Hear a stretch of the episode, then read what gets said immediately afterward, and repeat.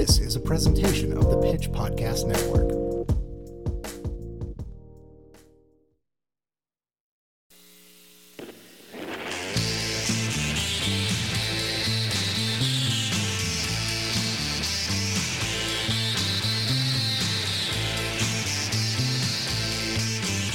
Hello, hello, hello, and welcome to the Streetwise Podcast, an extension of the Pitch in Kansas City. I'm the editor in chief of the Pitch and the host of this show, Mr. Brock Wilbur. How are you all out there? Wonderful. I am so glad to hear it. We are taking off on vacation. We just sent the latest issue of the magazine off to press. My wife has gone to Los Angeles to see family, and I, along with the rest of the staff, are about to take two weeks off. That's right the magazine, the website, the newsletters, all sort of taking a break here because we have had a time. I want to say that we've had a, a, rough couple of months, but really it's been the last two years of just trying every single day to power through what we were doing. And we decided, uh, you know what? Christmas break, Christmas break for everyone. Um, so I don't know. I hope that you guys are finding time to do what you can do uh, in in the space that you have. Um, I, as I say every year, uh, encourage you to take some time for self care, especially if you are going to spend time with family, because uh, I think at this point we all know what that can do to a human psyche. Um, give yourself breaks. Uh, if you're like my friend Zach, you'll make sure to make a special holiday out of the night before Christmas at the uh, the bar in your hometown, where you get to see all the people you haven't seen since high school. And if you follow in Zach's footsteps, someone you don't remember will come up and punch you in the face. Uh, you know what? That's what the holidays are all about. That's that really sums it up. I hope that you don't receive a similar treatment, but uh, you know, sometimes that's better than family. sometimes it's not. Uh, so we are all taking off on a break here. Um, this is the last podcast you will hear from me in 2021. Uh, God, God willing, if I have to record something else, it's going to be absolutely unhinged. So, um, welcome to Streetwise. Uh, we have no Nick's Music Corner this week uh, because uh, we have a round table. Um, rather than doing our normal thing where our film editor and our music editor and I uh, fill up the magazine in January with our picks of the best of 2021 for our very specific uh, verticals. This year we were like, what if we did it as like a friendly roundtable uh, amongst pals? So that is our interview for today. It is a fairly extensive breakdown of our favorite books, movies, podcasts, everything that we love from this year. So that's all there coming up. But first things first, our friend Jason from Stolen Dress Entertainment is reading the cover story from our magazine this month, Shadowboxing by Tyler Schneider. Uh, we are just so goddamn proud of this one. And like, um, when you're done listening, absolutely check in on both of the uh, fighters featured here because since this went to press, a lot of things have happened in their lives, uh, some ups, some downs. Uh, this is just one of those stories that you're like, oh, I'm going to be forever invested in what they're up to. And because they're so young, yeah, it's going to be a while. Uh, I just can't wait to see what they're doing next. So here, uh, enjoy Shadow Boxing. Shadow Boxing. Epperson and Farrell are the butterfly and the bee by Tyler Schneider. Brianna Epperson is just 12 years old, but she is already the only female Kansas City boxer in history to claim gold in a USA National Boxing Championship. A junior Olympic champion among a pile of additional accolades, Brianna's nickname, the boxing ballerina, is both self explanatory and an accurate description of her approach to the sport. Her training partner, 26 year old Morgan Farrell, didn't start her own boxing career until she was 20 years old. Now she's tied for fourth in the USA Boxing Elite Women's rankings at 152 pounds and a silver medalist at the 2021 Golden Glove National Championships. Farrell is looking for much greater success following a hospital stint earlier this year, a setback that left her unable to raise her arms above her shoulders for a time. The story of how the pair met and became friends, and how Brianna's father, Courtney Epperson, helped foster a sisterly bond, ultimately led Farrell to leave her hometown of Tulsa, Oklahoma. Her pursuit of bigger and better brought her, of all places, to Independence, Missouri. City Life Boxing Club is hidden there, and so is the key to her future. The potential of the gym is unmistakable, A worthy match for Courtney, who coaches his children and Farrell in this 2,400 square foot training center under the banner of Against the Grain LLC. Courtney's close friends and fellow boxing coaches, Maury Williams and Tito Camacho, transformed City Life, which they jointly own, from a lowrider repair shop into a boxing gym starting in early 2020. It is here where Brianna and Farrell continue to methodically practice their craft, waiting for the day they can do their part to breathe new life into the sport.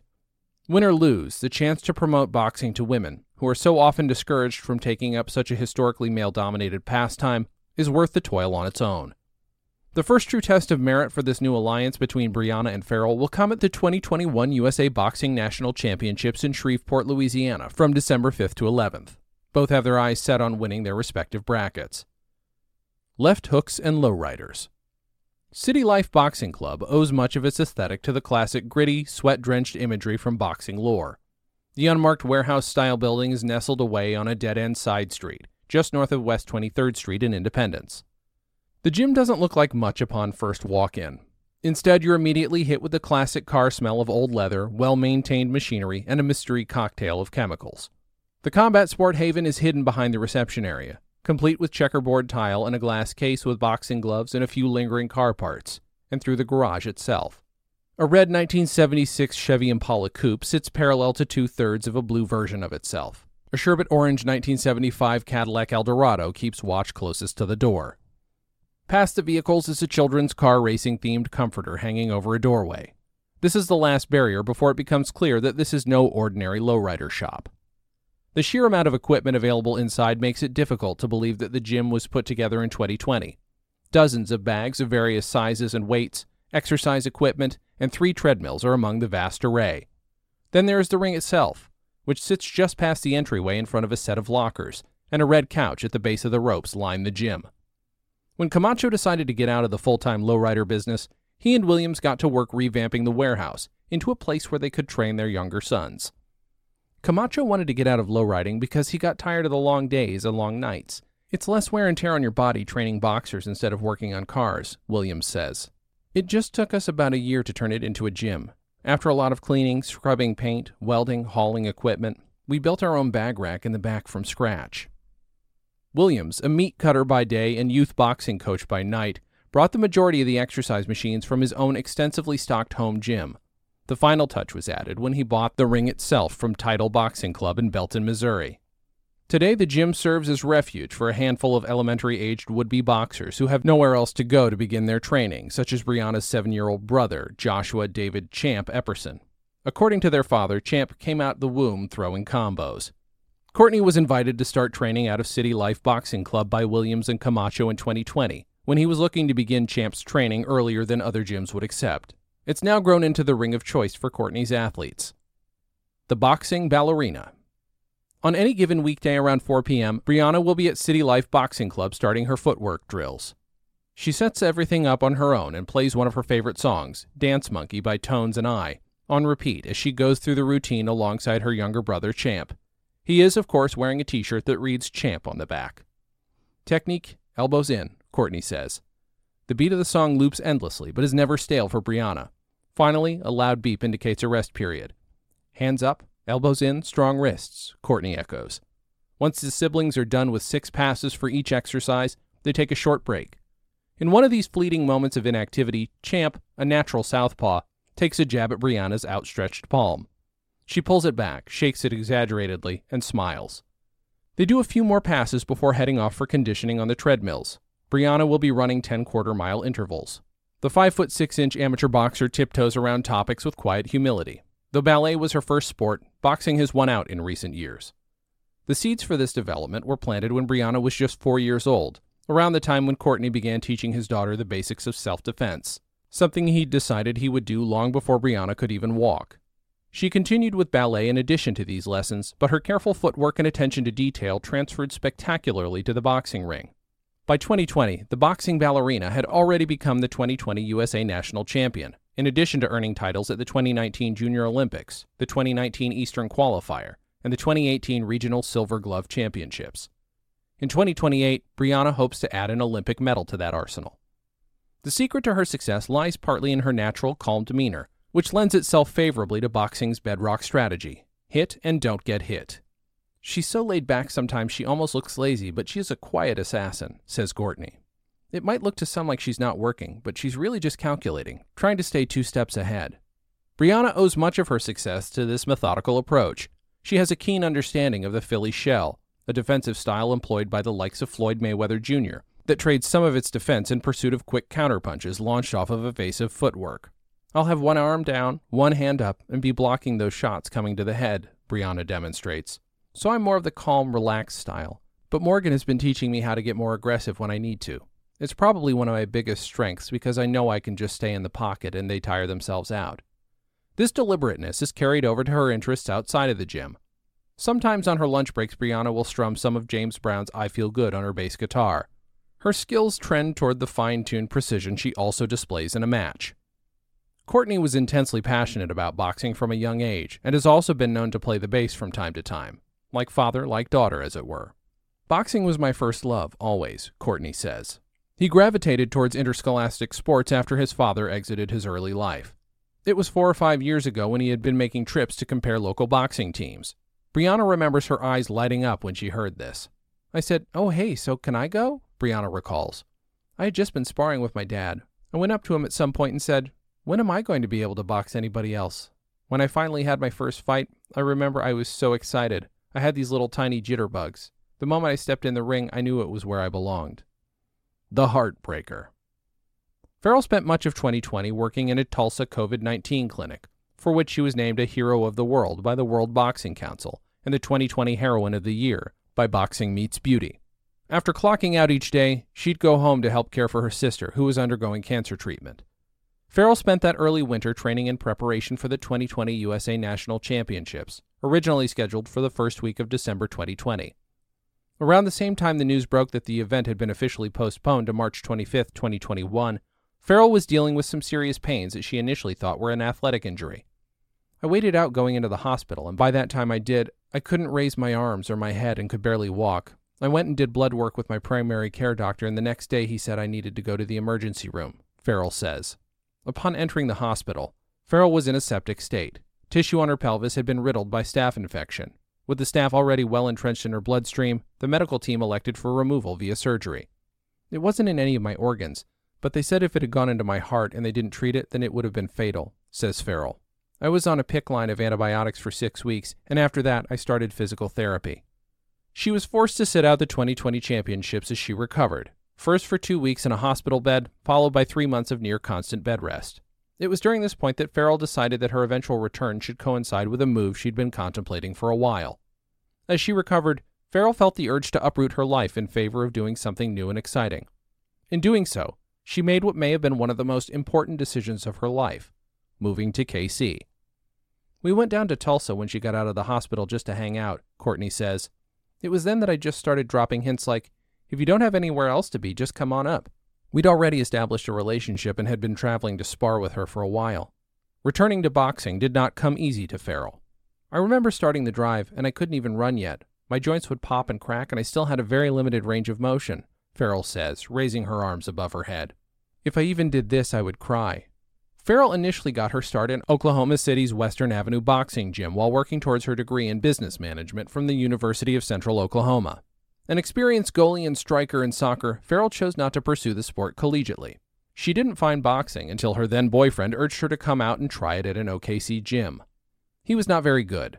Farrell, on the other hand, found that she thrived with a pair of gloves on. She stayed with boxing, but not the relationship, and thus the Heartbreaker moniker was born. Farrell's debut came in 2016. Since then, she's won 14 of the 19 elite level fights on her resume. After graduating, Farrell made the move back to Tulsa, where she bounced around several gyms and decided to really give the sport the old post collegiate try.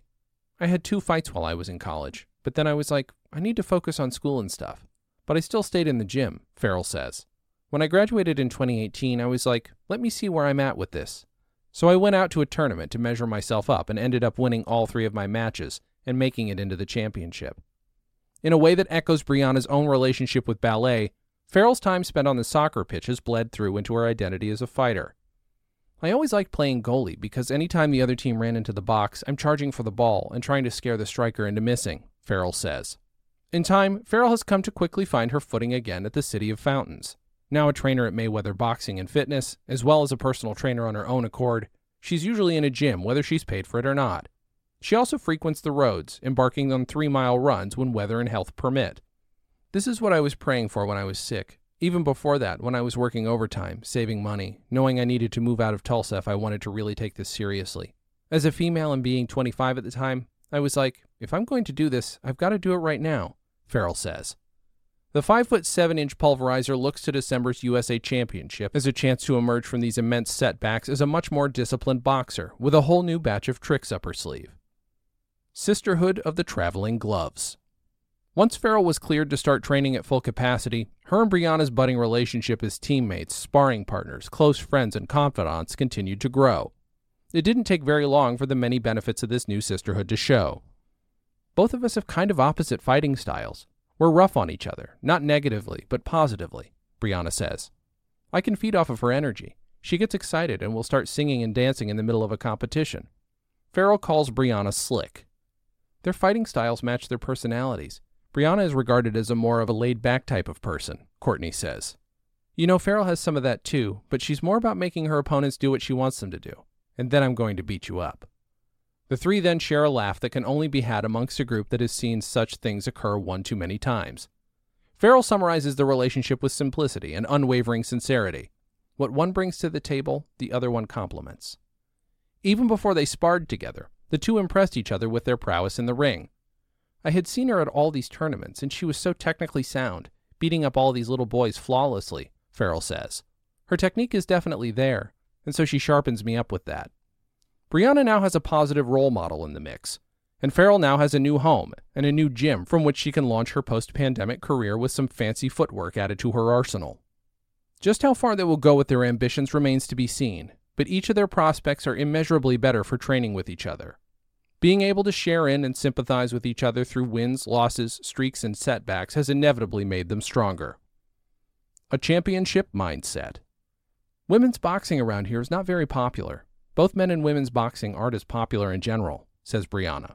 We have a few gyms around here, but they're not very competitive. So we're really one of the few gyms that have a strong competitive team. Part of this can be attributed to the rise of the Ultimate Fighting Championship and similar Ultimate Fighting leagues over the last two decades. A lot of female boxers have gone to the UFC because they're paying better than professional boxing does, Farrell adds. For coaches like Williams and Courtney, boxing's status as perhaps the purest form of contact sport, as well as the most civilized, lends credit to the theory of its ultimate resurgence. I see boxing making a strong comeback because the UFC has basically flooded the market. I don't even watch it anymore. The quality of fights have gone way down, Williams says. This dilution of participants often makes it difficult to arrange quality fights, especially for someone with a strong and often too intimidating record to draw any worthy opponents. It's a male dominated sport. You get females here and there, and then once they learn Brianna's or Morgan's record, females don't want to fight them, Williams says. But that's just negativity, not only for them, but for the females that could be fighting them. You don't know where to gauge or judge yourself if you never go up against girls like that.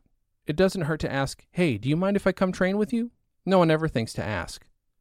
The fewer potential challengers or sparring partners in the mix, the more difficult it becomes to compete and subsequently improve. I actually had to forge part of my entry forms. I had to add an extra loss just to get into the tournament with a minimum number of fights because I only had three fights at the time, Farrell says. More participants, more fights, more opportunities. These are just a handful of reasons why the pair wants to promote the sport to other girls. Boxing isn't for everyone, but for some who do take to it as a positive outlet, having had the opportunity to try it out could be a game changer. In June, Brianna and Farrell spent four days a week working with Win for KC, a group advocating for athletic opportunities for girls citywide. While also on a full training schedule, the pair traveled to area schools and taught roughly 800 girls the very basics of their sport. Brianna was awarded the Win for KC Rising Star Award, following work she and Farrell did over the summer with the organization. In 2017, Farrell established a similar program back in OKC, Champ Camp, a youth mentorship program centered on boxing. For the latest updates on Brianna and Farrell at the USA National Championship, follow at Against the Grain LLC on Facebook.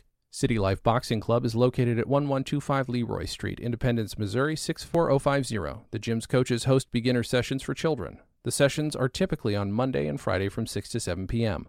For more information on attending a session, you can reach City Life at, at City Life Boxing Club on Facebook. Okay, and now it is time for the aforepromised Editors Roundtable. Here is what we thought was the best of 2021. All right, welcome to the Streetwise podcast. Would you two introduce yourselves? Hi, uh, I'm Abby Olcese. I am the film editor at The Pitch. I am Nick Spacek, and I am the music editor at The Pitch.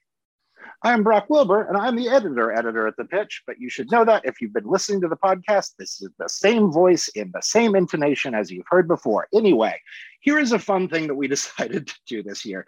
Uh, normally, our January issue of the magazine uh, features our editors, uh, music editor, film editor, uh, sort of writing up like our best of lists from the previous year. Because we're we're we're of that school where it doesn't come in December, it comes in January. That's when the year starts. Uh, some people aren't like that, uh, but we're we're of the right group. We're on the right side of history, um, and so this year, instead of uh, cluttering up the magazine uh, with things that aren't features about cool local people, and instead filling the pages with our personal opinions, we were like, what if we did that as as a roundtable? Because uh, Nick doesn't just listen to music. In, fact, if you read our website, he does almost all of our author interviews, uh, which is fucking wild. And Abby uh, listens to more records than me sometimes, I think. So, like, this was a great chance to be like, hey guys, let's do books, music, and movies all under one roof and have have some fun with it instead of it being, uh, you know, a, a, dry list about things that you might or might not like. Um, so, uh, let's just kick it off and have some fun here. Guys, hit me with your album of the year 2021. Oh boy. Album of the year. Um this is actually this was a year that I I had more individual songs than favorite albums, but uh, I will say. Oh, I'm Abby. I'm so special. I have better I'm, tastes. Uh, no, that's not that's not actually true. I'm Abby, and I listen to Spotify a lot. Um, I did buy several records, however, from my local record store, so I I I support local businesses too. Um, I would say my two favorite albums of the year. It's kind of a tie because they're very different. Um, one is uh, the album Welfare Jazz by Viagra Boys, um, which is just I I feel like wall to wall bangers. It's an incredible album that has bits of uh, punk, bits of post punk, bits of like weird no wave jazz um, and some very funny wordplay in it. Um, and also uh, like the saddest country song I've ever heard in my life, which may actually be my favorite song of the year. Um, it's it's excellent all around. Uh, and then the latest War on Drugs album, I Don't Live Here Anymore, is just I mean everything that the War on Drugs does, I find just transcendently beautiful. And this one is really no exception. Um, I just have had a number of extremely pleasant experiences listening to that record, so that's probably why it is my other favorite. We uh we have an article that ran on the site this week uh, from somebody out of St. Louis that's just this incredible piece on how uh, the war on drugs failed. Um, it's time for radical acceptance, and I keep putting that into newsletters next to like, can't wait to hear what we say about music this year, and I'm like, okay, they, it sounds like we're dunking on the war on drugs. the, the, actual one, yes. Like the other one, transcendent. Like I, I hope it's not lost in that. I have radical acceptance and harm reduction philosophies around the band, the war on drugs. That feels good to me. I have to say that like my most I know my most listened to album this year is Turnstile's Glow On. Um it was one of those albums that like I they put out a, the Turnstile Love Connection EP and I could not stop listening to it and it was only 3 songs. Uh and then they finally put out the album and it immediately just kept getting played and played and played and I can't really even put my finger on it. Like the songs are catchy, the songs are super hooky, but they're also like sort of these weird meditations on being sad and trying to like motor through it which really like brock is laughing right now on video off mic but like the fact of the matter is like it like most of the songs i picked for the pitches like infinite playlist are just basically songs like well they keep me from like self-harm so like i guess that's a good thing. Um uh, but like the other album that I listened to, the that I just fell in love with was the Roseline's Constancy, which is this perfect like encapsulation of what it's like to live in a college town and get older eh, while everyone is still young around you. And then also like you you could live in a state of arrested development living in Lawrence as much as you want but like there's also this like draw of like well I kind of just like want to hang out on the couch with you know my partner and watch movies uh and then uh because I'm a nerd the song I listen to the most and love and will like play and then immediately play again and like dance unapologetically goofily in my basement too is there's a garage punk pop punk band from Milwaukee called Rex. Um, and they put out a song called Lost Cause, and it is the catchiest song I heard all year. Like if I like it's playing in the back, it's playing in my head right now as I'm doing this, and I just kind of like want to start playing it right now. Um, and uh, because of loopback, I do have the ability to do that, but I'm not going to like hijack this for everyone else. You're uh, you're right above the Roseline, uh, which you did a great one for the magazine, and and I love that this goes to the web because I can hyperlink it here. The the word here, that's what we're hyperlinking. Uh, like I, there's something that's always been very terrifying to me about Lawrence in that way, where like I left Los Angeles to come to KC, but somehow I was like, if I go to Lawrence, I think I'll die. I know that I left like drug sex party capital of the world, but something about just being in a college town, I'm like, oh, this would be so much worse. I would regress at such a worse level because I'd be like, once again, let's relive like my glory years. And instead in KC, I'm like, welcome, other adults, let's do this. So yeah. congrats on your uh, continued survival yeah, no, I I went to a Christmas party at my sister's in Kansas City, and it was like hanging out with adults and doing like adult things. Like there were dips, there were snacks, there were you know batched cocktails. Uh, whereas I feel like even among the people I know now, it's just like somebody shows up with just like six packs. Yep. say that with um, absolutely no judgment because I love those parties as well. Um, yeah. Oh yeah, I, I I I contain multitudes. I can Sixers, do. Sixers of beer and pizza shuttle in the basement is also a great night. So. Pizza Shuttle in the Basement is the most Lawrence ass album title imaginable. is that a Get Up Boys, a Get Up Kids album? Like Jesus. Uh, yeah. um, the Whiffs. That needs to be the title of the next Whiffs album.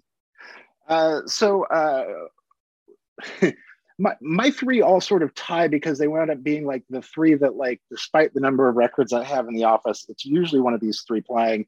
Uh, and the one that was the biggest surprise to me was that um, drove to Indianapolis to see the Alanis Morissette Garbage Cat Power tour uh, with a couple of friends that I've known through the internet for like a decade and we'd never met in person and it made for just a wonderful weekend.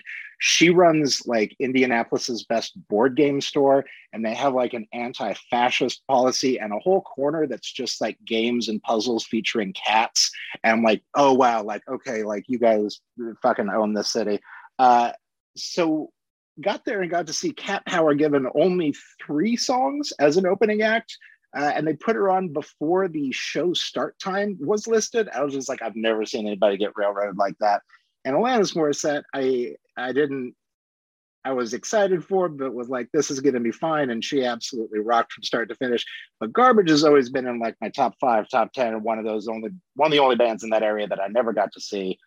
And so I was very excited for them. And so in listening to all of these bands' latest albums, Alanis Morissette's from last year kind of sounds like a parody version of Alanis Morissette song, uh, just uh, stretched out into 13 tracks. And I was like, this is fine. It's the sound, uh, the same down tempo drum beat and the same acoustic guitar.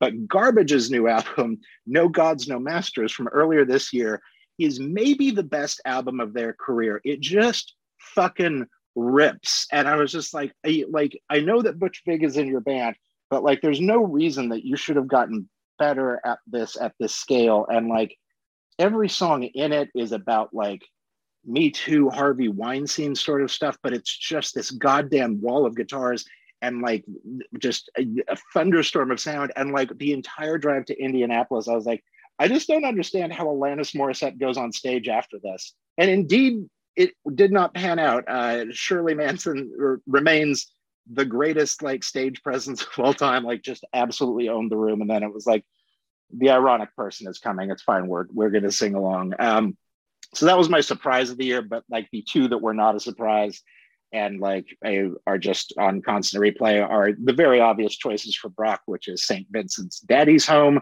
and Death from Above 1979 is for lovers. Um, I, I I I wore out copies of both of them just in the office, so like that's my level of love for those two. Um, if you love meth cap rock, check out the, the DFA one. Um, everyone at this point should have checked out St. Vincent's weird 1970s New York grime album, which at first, when I saw her in SNL performing with a black backing choir, I was like, I don't know if this is going to land. And by the end of this, I'm like, yeah, this is cool new persona. Let's try this for a year or two and do something else. So that, those are mine. Brock, did we uh, did we talk about uh, at any point this year um, Clipping's latest release? we we had brought up the the existence of clipping remains incredible. mm-hmm. It's yeah, I I found late in the year I found Wriggle, uh, and I have listened to the lead track Wriggle a lot frequently. It is, I think, up there with Body and Blood as my favorite song of theirs currently. So if somebody doesn't know what clipping is, can you tell them because there's I, a I can a, there's a good hook on this one. Yeah. So uh clipping is uh a hip hop noise rap. Noise rap. Experimental. Yes. Uh trio led by Daveed Diggs who does all the rapping. Um and all of the music is made up of just loops and clips that are spliced together and put together in such a way that like there's definitely a rhythm to it. Um it's always a kind of frightening rhythm. It's excellent halloween music. I cannot recommend listening to clipping throughout the month of october enough. Um it's very uh, haunted it's often... very sci-fi but also like a lot of yes. people found their way because they were like oh it's the hamilton guy let's see what his yeah it's the hamilton like. guy and, um, like, and oh, I, no and I think um, my, my, actually my first experience uh, of clipping as a group was that they did a track for uh, an episode of This American Life, which was an Afrofuturist, um, I think, movement. Like there are three movements of a single piece, um, which was super interesting. But it's definitely not on the level of what they usually produce, which is like horrorcore. So uh, yeah, I I enjoy them a lot. Uh, there's a lot of just amazing, relentless rapping, uh, and Wriggle is, uh, I think, some supreme body horror stuff. Uh, in addition to all of the other things that they normally do, which is great. Um, I love it a lot. I want to throw this one out as a curveball uh, for both of you. Favorite live show you got to this year? Because we got to some, we got to a few.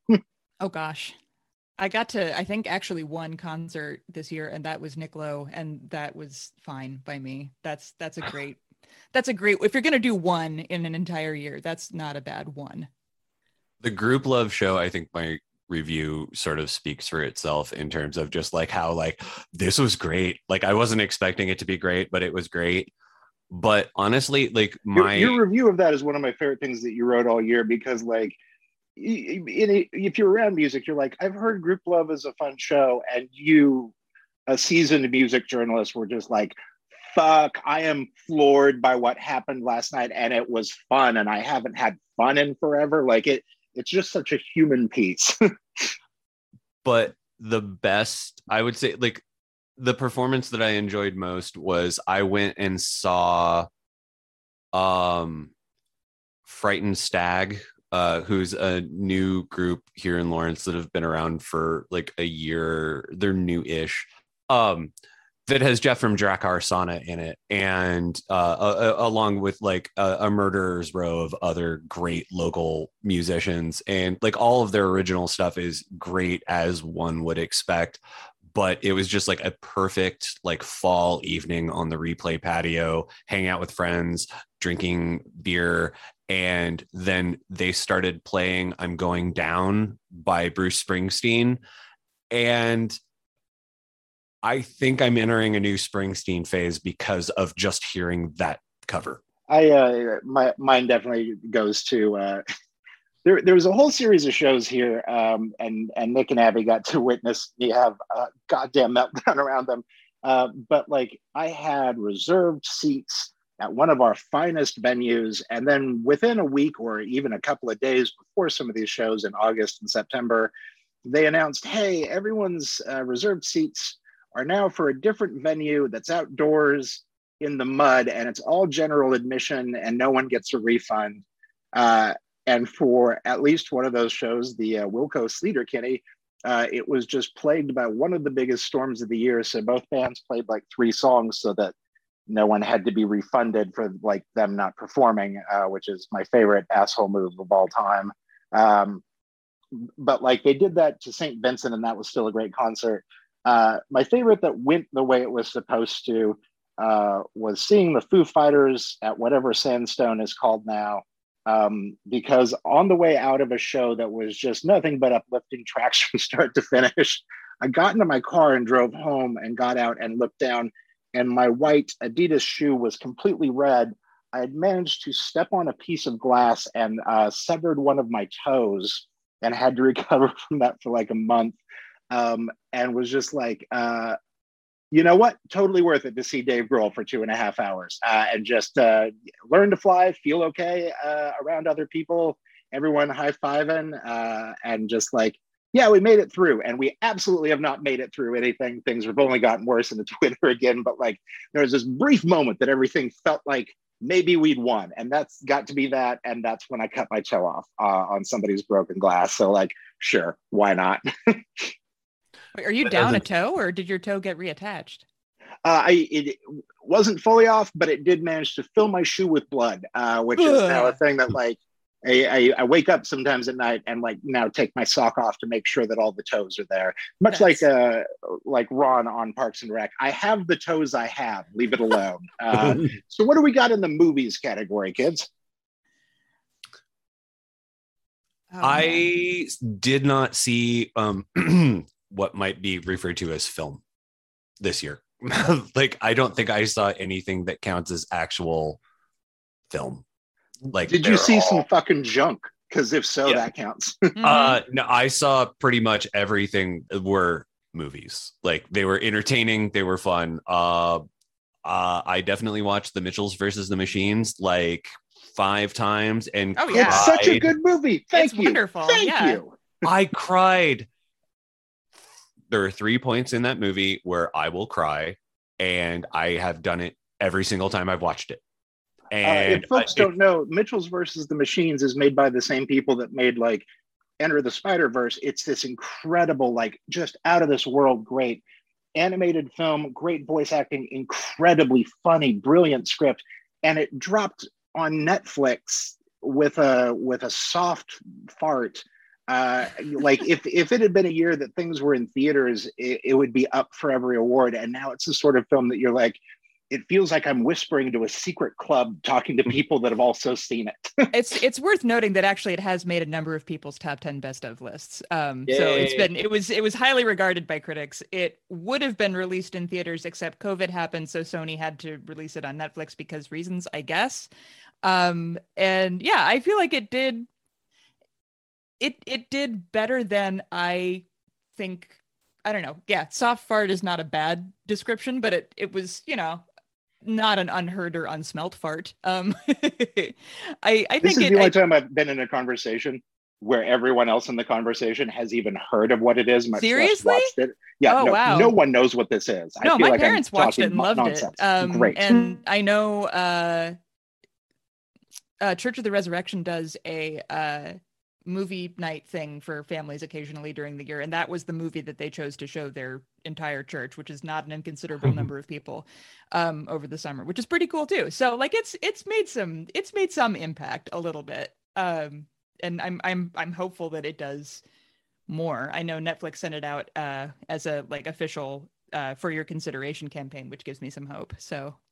It's the movie that i want because the end of the Spider Verse Blu-ray has so much amazing like making of content on it.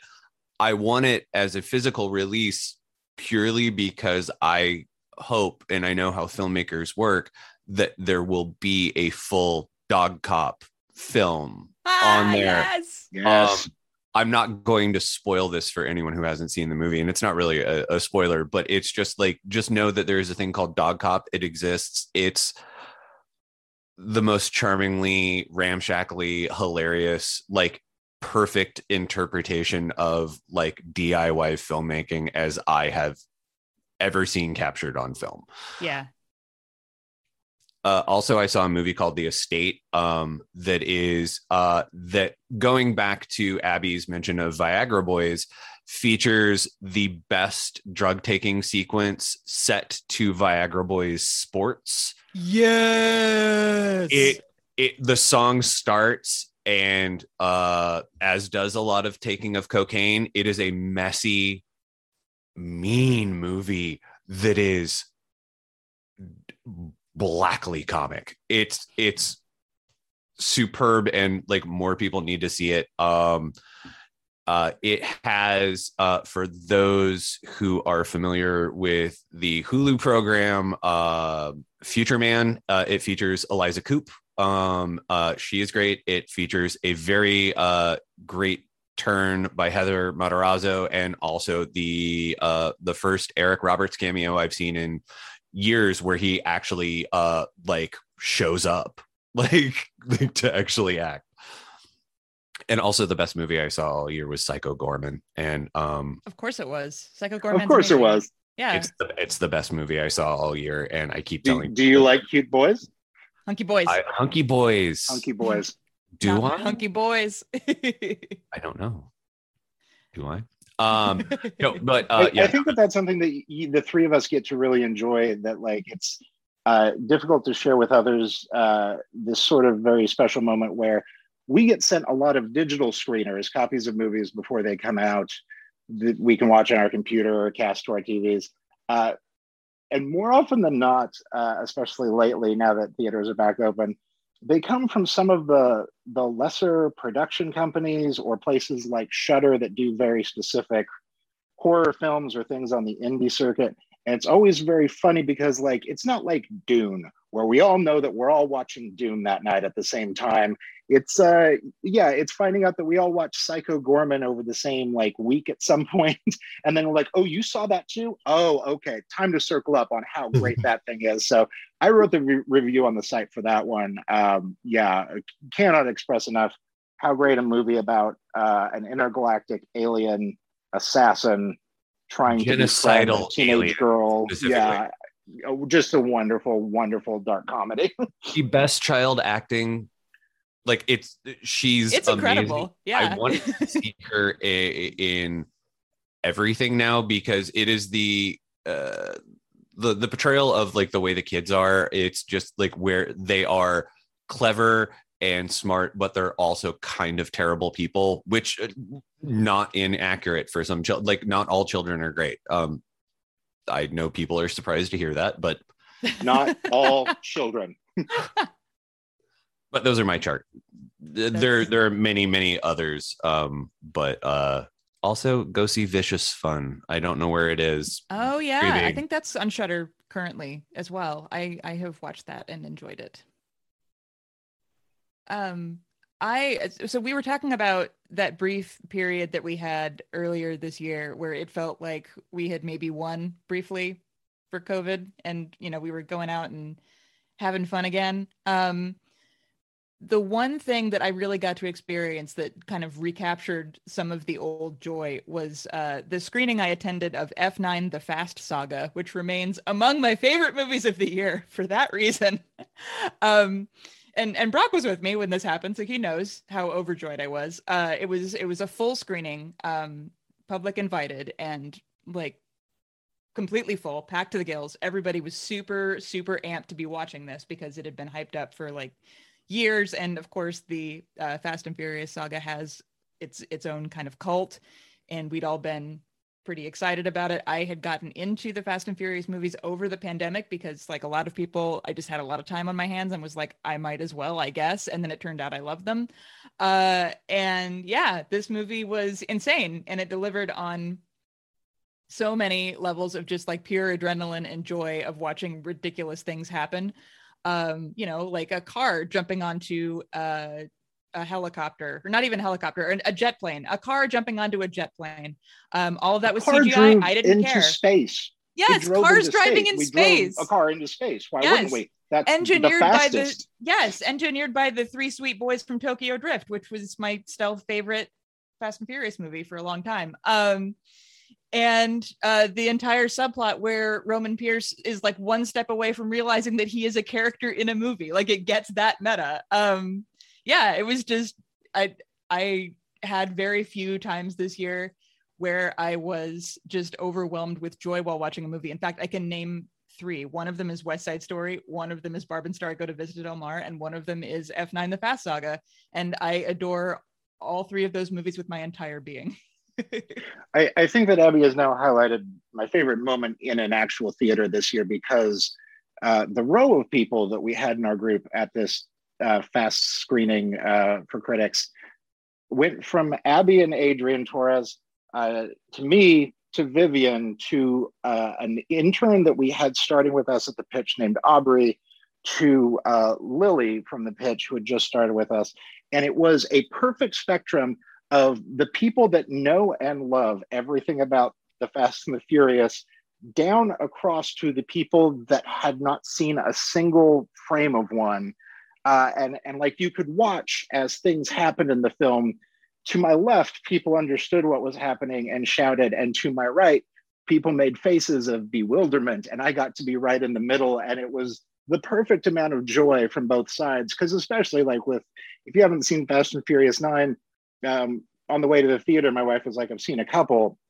Certainly, they'll introduce characters and like remind us of what certain things are. They do not. Fast and the Furious Nine takes every tiny little character or subplot from the previous eight films and just like throws people in to the point where like one of the guys from like Fast and the Furious Three, they introduce him. They're like, well, this guy doesn't need any introduction. I was like, he does. No one here knows what's happening except for Abby and Adrian. And everyone else over here is like, I don't understand why. Like, I just a, a perfect level of like, I'll, I don't think I'll ever again in my life experience a film that goes from people having like the deep lore understanding on down to the bewilderment of like, I can't believe I'm seeing lights on a screen right now. yeah no the uh, the the moment of joy that overtook my body when i saw that sean and twinkie and earl were um, running a jet propulsion lab just yeah i can't i cannot communicate to you. That's just the the well of excitement and euphoria. Wonderful. I would like As... to thank both for like so wholeheartedly recommending barb and star because when i finally saw it, uh, I was overjoyed uh, at the the wholesomeness and yet strangely filthy aspects of that film. It is the most wholesomely filthy like it's not a sex scene but it is just charming and lovely and also like something I would it's a movie that I would recommend to my mom except I don't I I don't want to. Uh-huh. Your your one gets to transition seamlessly into uh, one of mine, which is that um, the recently released "I'm Your Man" uh, stars Dan Stevens. Uh, it is a German language film uh, in which Dan Stevens plays a uh, sex robot, not specifically a sex robot, uh, but like a robot that is designed to be somebody's perfect partner. And he is matched for a month with a scientist, and she has no interest in taking part with whatever it is. But if you, like me, since the guest, have just wanted Dan Stevens to ruin your body, uh, just would let that man do whatever was in his heart. Uh, to see him as a sex robot speaking fluent German and just being the ro- most romantic thing to ever exist, uh, it's I, I, watched it last week. It's on Amazon now uh, as an early release thing. Uh, I, I cried so much I thought I was dehydrated, and it's a very funny movie. So that's how much I love Dan. Uh, outside of that one, Werewolves Within. God bless them. God bless that whole team. Uh, the Scare Me guy for like really ratcheting that one up. Um, the Humans on HBO uh, is my favorite horror movie that isn't a horror movie, but definitely is to the point where like we got done watching it and I was like, that was a stage play. I don't know how you do a stage play that's so full of jump scares and immediately bought a play script for the first time in a goddamn decade from a play website like web so i was just like okay like i gotta read this immediately. Um, but i think my my my pinnacle for the year which um, we have a screener for now uh, it'll be out by january. It is a norwegian film called worst person in the world yes uh, and oh my the worst God. person in the world was defined to me as uh, a rom-com that's very very dark um, and if you go in with that expectation, you'll be horrified by what you find. Uh, what it is, is actually a story about somebody going through their 20s and 30s, uh, trying to figure out who they are, and doing that thing where you enter relationships, you get bored in the relationship, you meet somebody else, and then you make up horrible, awful excuses for why it's actually their fault that you need to break up and it has nothing to do with another person. And then you jump and you never really find yourself in the way that you imagined in your head. It is incredibly funny but one of the bleakest films i have ever seen uh, and we just got done with it. I was like i think i want to watch it again but also i think i need to go to bed. Like uh, it, it's one of those that i'm just like i, I can't wait to like do that thing where you keep having different friend groups over to show them something but like i do it like four times in a week just with other couples like no no no like i i know i've rewatched it a bunch now but like let's do this one. So the worst person in the world that's one to keep your eyes out for. For sure. I uh emptied my body of tears after that movie finished. Um it's just there's there's a lot going i think you're yeah you're right to say that there are elements of it that are kind of yeah uh anti rom com rom com ish. Um, but it's also, especially toward the end of it, just a really beautiful film about considering the relationships in your life that make you you um, especially at kind of a, inflection point in your 20s and 30s when you are starting to really think about those more um, and it puts that it, it puts her relationships, the main character's relationships, in a in a particularly sad light. But um, it just I don't know. It makes you think and appreciate a lot about the experiences that make up your life, um, even the ones that feel really small. Um, and also, I uh, I think I noted this in my review of the humans that's on the pitch currently, but uh, shout out to uh, to Jane Houdyshell of the Humans, who is great in it and is a Topeka native. And uh, side note, my mom was besties with her from like middle through high school. So we we've all been very excited to watch her get a significant role in the film version of a yes, play yes. Camille is very famous. So, we all yes, know Camille is very famous. We love Camille. uh, so, what do we got in the books category, folks? Oh, well, evidently, since I'm the only one unmuted, uh, like I guess I'm up. Um, like I was particularly, uh, and anyone who's read the pitch and read my interviews with all three authors, uh, but I was particularly excited for what I refer to as the Summer of Ska, uh, the the three books uh, by uh, Aaron Carnes, Marc Wasserman, and Kenneth Partridge, uh, sort of documenting different aspects of uh, ska from like the it's originally uh, ostensibly its origins but also talking about specifically like in marc wasserman's book uh discussing like the 80s american ska underground. Um kenneth partridge's uh book discusses like the sort of interesting conjunction of ska and swing. And then aaron carnes just kind of covers everything and looks at it uh in modern times as as well and like how it's still functioning. And all three of those books are fascinating and fantastic and i feel like i got it's very happy to discover like something you've loved for well over half your life is getting like historical and critical reappraisal. Like it's ska like has always been a punchline for everyone and like all of a sudden we had this run of three and it's just it is exactly what you would assign if you had a grad school level course in the concept of ska to take it seriously. And like yeah it's an incredible run of books.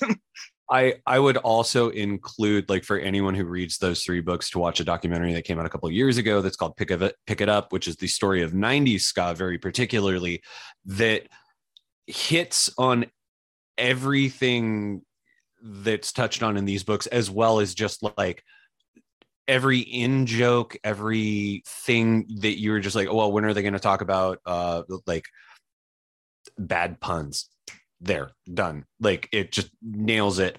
Uh i read a ton of books this year and i wrote on a lot of them. Uh uh crying in h mart uh by uh japanese breakfast uh front woman uh Michelle Zauner, right? michelle zauner is it, it, it will like there should be like I was surprised that there is not a Twitter tag uh like hashtag that is just crying while reading crying in H Mart.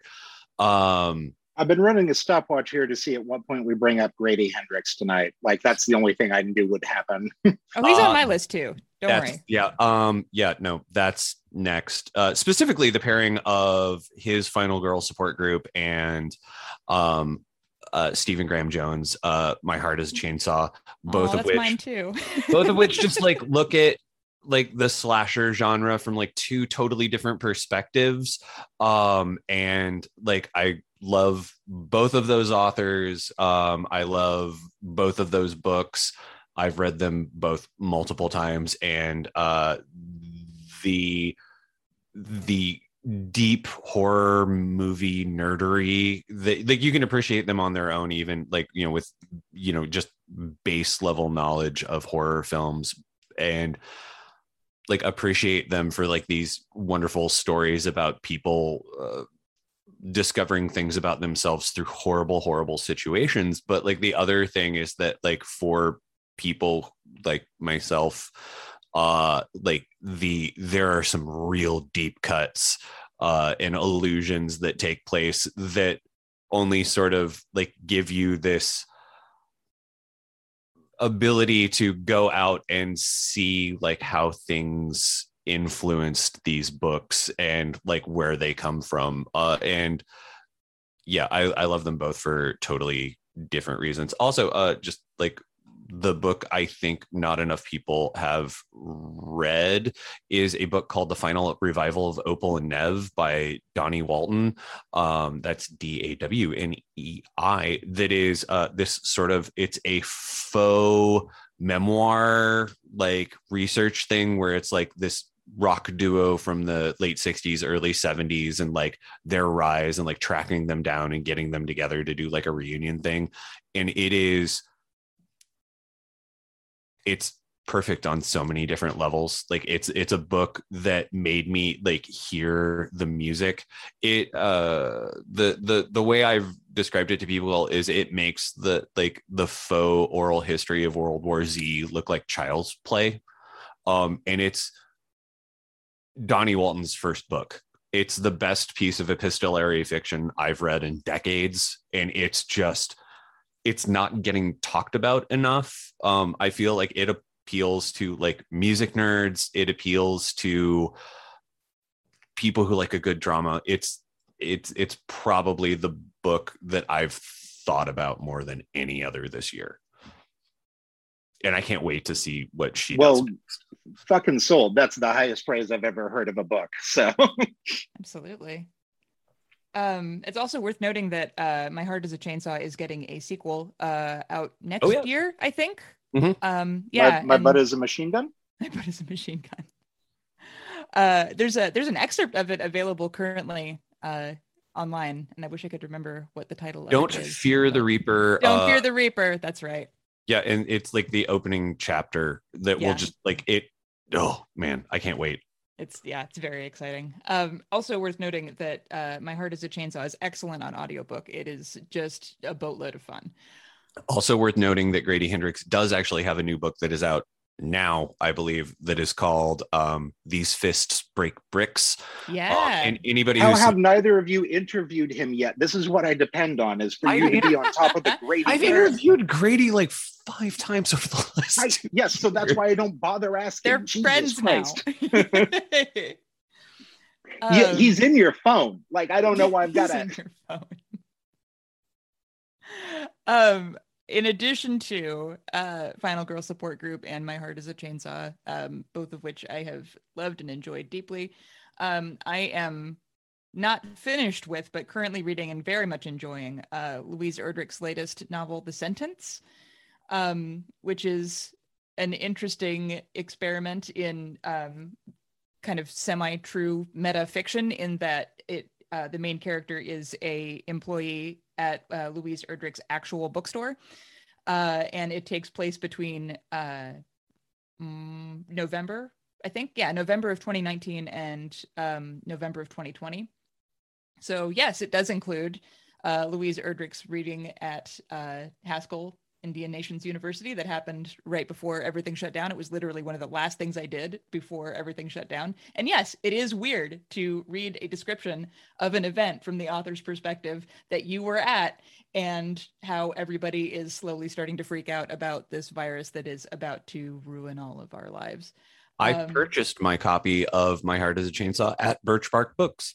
There you go. See, it all ties in together. And she does actually reference Stephen Graham Jones in that novel. So it's it's a lot of weird kind of meta weavings. Um, but also just in general, um, which it probably doesn't come as a huge surprise to people who are fans of Louise Erdrich's work. It is very warm and very lovely and um, just a a really wonderful set of characters to spend that span of time with and to kind of get in their heads and see how they see themselves and how others see them? Uh, so I've, I've got two here. Uh, the the first is one that was very personal because um, so uh, for the last four years I've been the producer on uh, the Crooked Media podcast Pod Save the People, uh, which has just come to an end because it's time for me to be the owner of the pitch, um, and so that requires some time and attention. That means no more side jobs. Um, but for two years there, um, I was working with Clint Smith as one of the co-hosts. And through that, I got to read uh, a paper he'd started that became a manuscript that became a book. Um, and he is on tour for that now. Clint is an incredible poet, uh, an incredible activist. Uh, and he's also somebody that was a part of the 1619 uh, Project, which is the thing that uh, threw right wing America into a tizzy and uh, created this idea that CRT is coming to destroy all of our children, and we need a 1776 project to respond to it, all this. Anyway, his book is out now, and it's called How the Word is Passed. And it's basically, uh, it's it's it's got all the things that you would love from like a rock critic travelogue, uh, except it is visiting all the historical uh, slave and slave adjacent locations in America that have become like landmarks or tourist traps and sort of examining like the weird goddamn narratives that we have around them or how they're being sold to people or like to what level there was a truth here or is not uh, and sort of uh, i mean he's he's doing the work of what he's always done which is to be the question like what what is history and what is the history that we are trying to pass on uh, and it's it's a, an incredibly long dense beautiful book but like every page of it uh, is is just wonderful to see and it's so it felt great for me to see it start in a place a couple years ago and to see it like come out now and be like that's that's it. That's um, I, I, I saw somebody making some fists, and now I see a bunch of knockout punches. So that's cool. Um, the book that I read twice this year, which I can't remember the last time I read a book twice, uh, is called "An Ugly Truth: Inside Facebook's Battle for Domination." Uh, two journalists basically just embedded themselves for multiple years in doing. Um, look, the social network is one of my favorite things of all time. Trent Reznor's score. I listen to at least once a week. Uh, even the parts of it that are kind of cringy. I just goddamn love what Fincher and everyone there did. Um, but like, they were like, no, that shouldn't be the history of Facebook.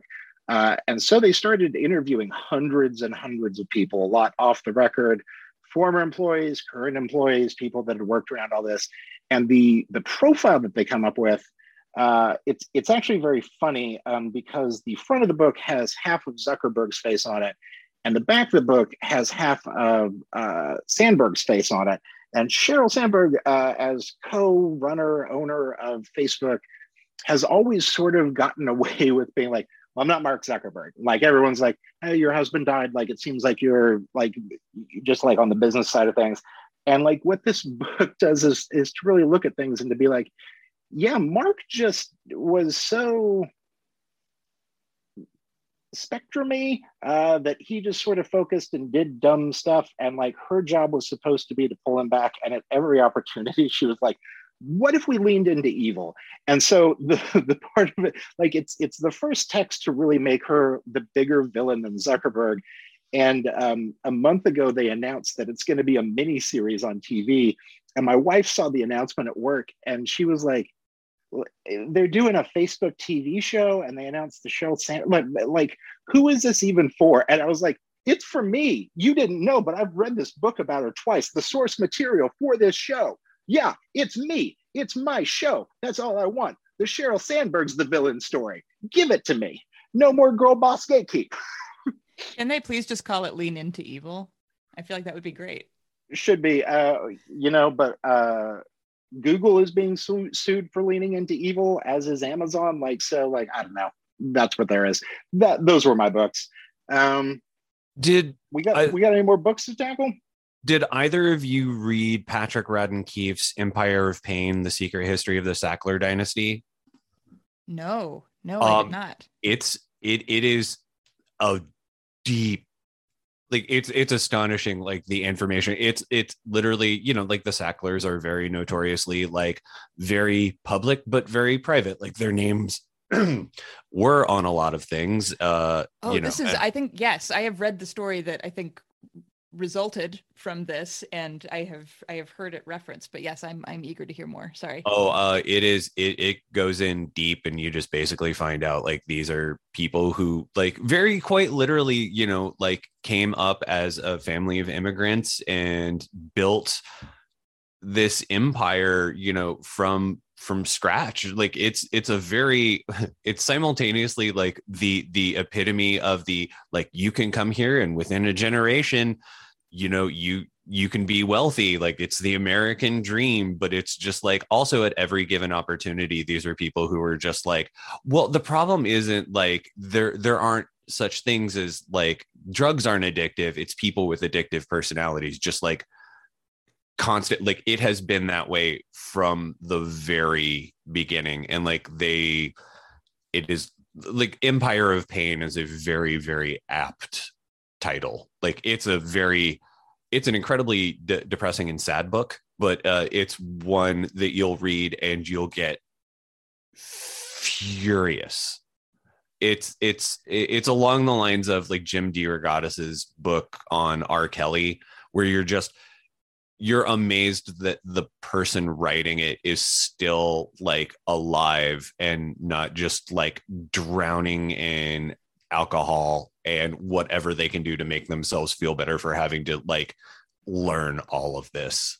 I, I, feel like what you're hitting on there is the same thing as as what makes my suggestion seem weird, which is like I think I like watched three different like Sackler documentary or TV show documentaries this year, along with all the John Oliver coverage. And you're like, how much more could there be? And you're like, you wait, wait, wait. If you have 400 pages, and one like really serious journalist it's it's why i've started like diving back into um i i would love to recommend this one uh meet you in hell uh which is a like I, i've started diving back into like historical stuff because i'm like let's talk about who was fuck asses in the past and meet you in hell is about andrew carnegie and henry clay frick who were two of the richest people in America at that time. And there was a steelworker strike, and they came out of it doing that thing that is the only funny thing that happens with rich people in history, which is where like two of the richest people in any given year are like, what if I spent the next 20 years of my life dedicating myself to like a petty,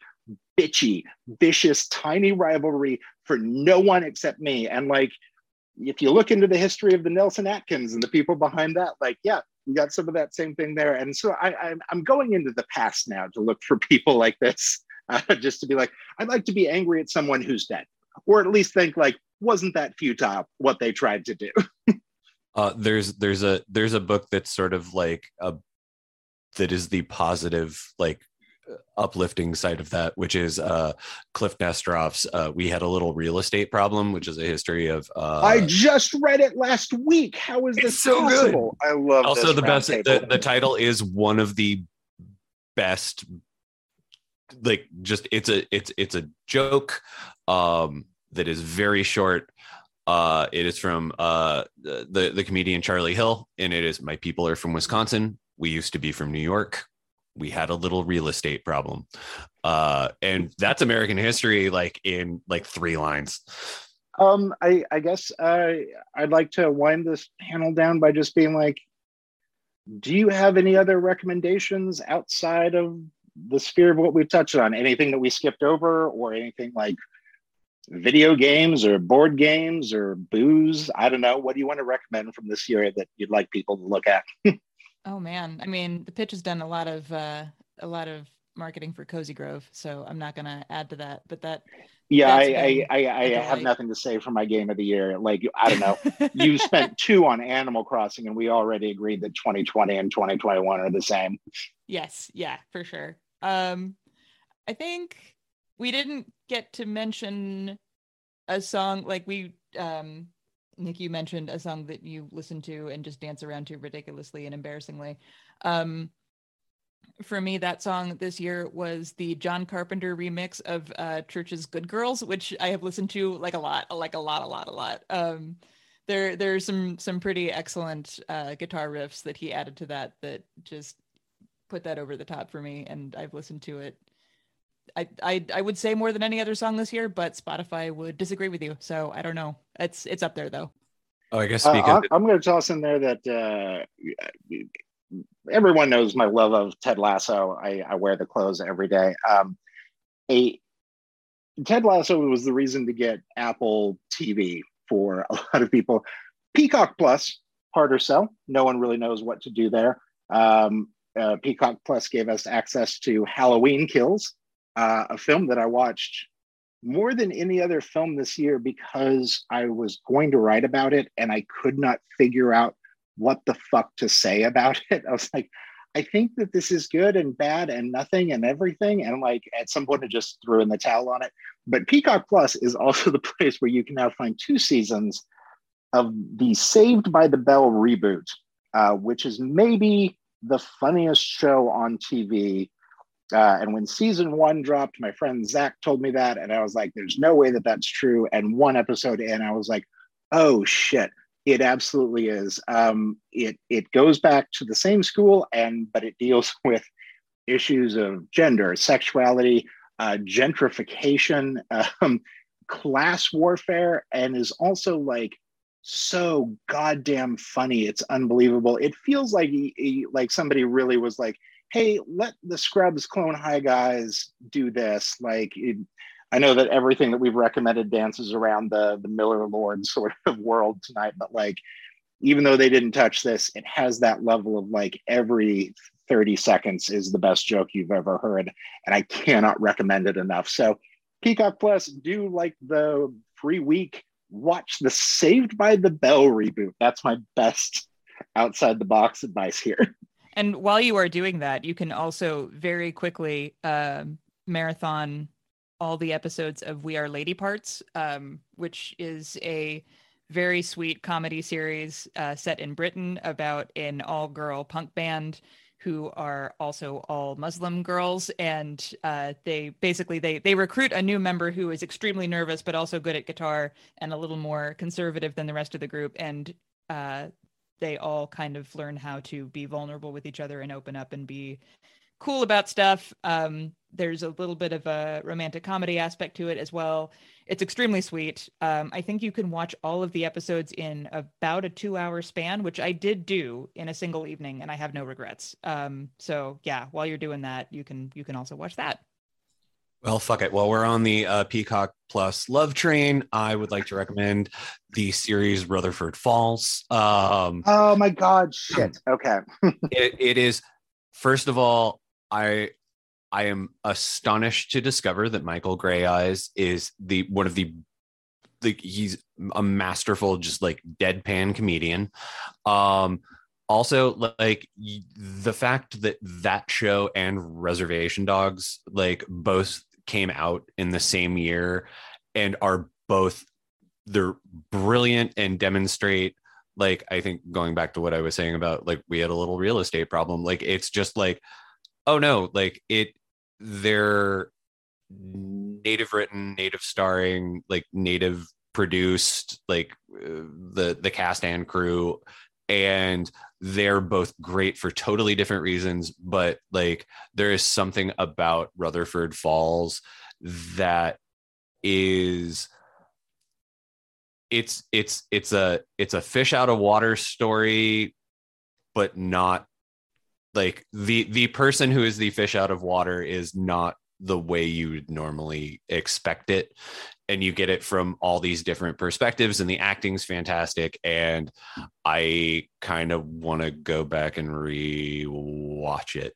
Like be and i'm so excited that it got a second season because it's just everyone involved just kills it. They put this joke in the trailer, and I wasn't sure why, because uh, it's only for me. Uh, but it is somebody making fun of one of the characters and saying like, "Oh, you probably went to one of those almost Ivy League schools," and she says Northwestern. and as a Northwestern grad, I was like, I saw that in the one minute trailer. I was like, so like one of your best jokes that you want to project to the world is like an Evanston dunk. Like, yeah, I'm in personally, yes, obviously, but is that our roundtable? Anything else, you guys? I think that's it for me. We've we've managed Same. to uh, cover all of the good stuff. Well, then, um, Nick, Abby, uh, would you tell people where they can follow you on social media and where they can find your stuff that's outside of the pitch? For sure. Uh, you can follow me on Twitter at Abby Olcese. It's A B B Y O L C E S E. Um, I am currently working on a couple of uh, freelance projects that I think probably should be up before the end of, well, one of them will be up in January, but the other one should be up later this month. Um, one for RogerEbert.com on um, the tragedy of Macbeth, the Coen Brothers movie, which I also really loved this year.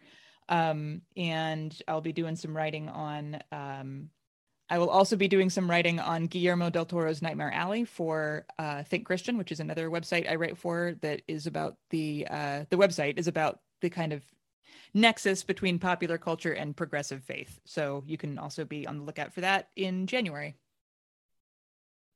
You can find me on Twitter at NutHousePunks. Um, in addition to the pitch, I write for a, the UK and I guess now the world's longest running print genre publication, Starburst Magazine, which just returned with its first print issue in a year and a half um, at the beginning of December. Uh, I have uh, my OST column where I talk about film scores and movie music and things like that, as well as a very lengthy uh, piece exploring the history of meta horror through uh, some unexpected movies. And that's been our roundtable. Thank you guys for listening so much. Yay, we did it. Yay. Yay. We conquered a, week, a year. Yay. and that was the Streetwise podcast. Thank you so much for listening. I have been your host, Brock Wilbur. Um, please check out what we do every day of the week at thepitchkc.com, minus the next two weeks when you should log off too. We're all logging off. Everyone offline, everyone doing self care, being okay in their brains, enjoying some lights on a Christmas tree. Hopefully it gets cold. It's been too hot lately. Somebody crashed a fire truck into the riot room. I think we're all done with 2021. We can move the fuck on. I am so sorry for the low points of this year and so proud of the high points. Thank you guys for sticking with us, for being members, for listening to this show. 2022 is just going to be a crazy different time. I cannot wait to show you what happens when we, um, you know, can catch our breath and actually do what we've meant to do this whole time. So, uh, thank you so much for listening. Uh, pitch in and we'll make it through. Bye, bye, bye, bye, bye, bye.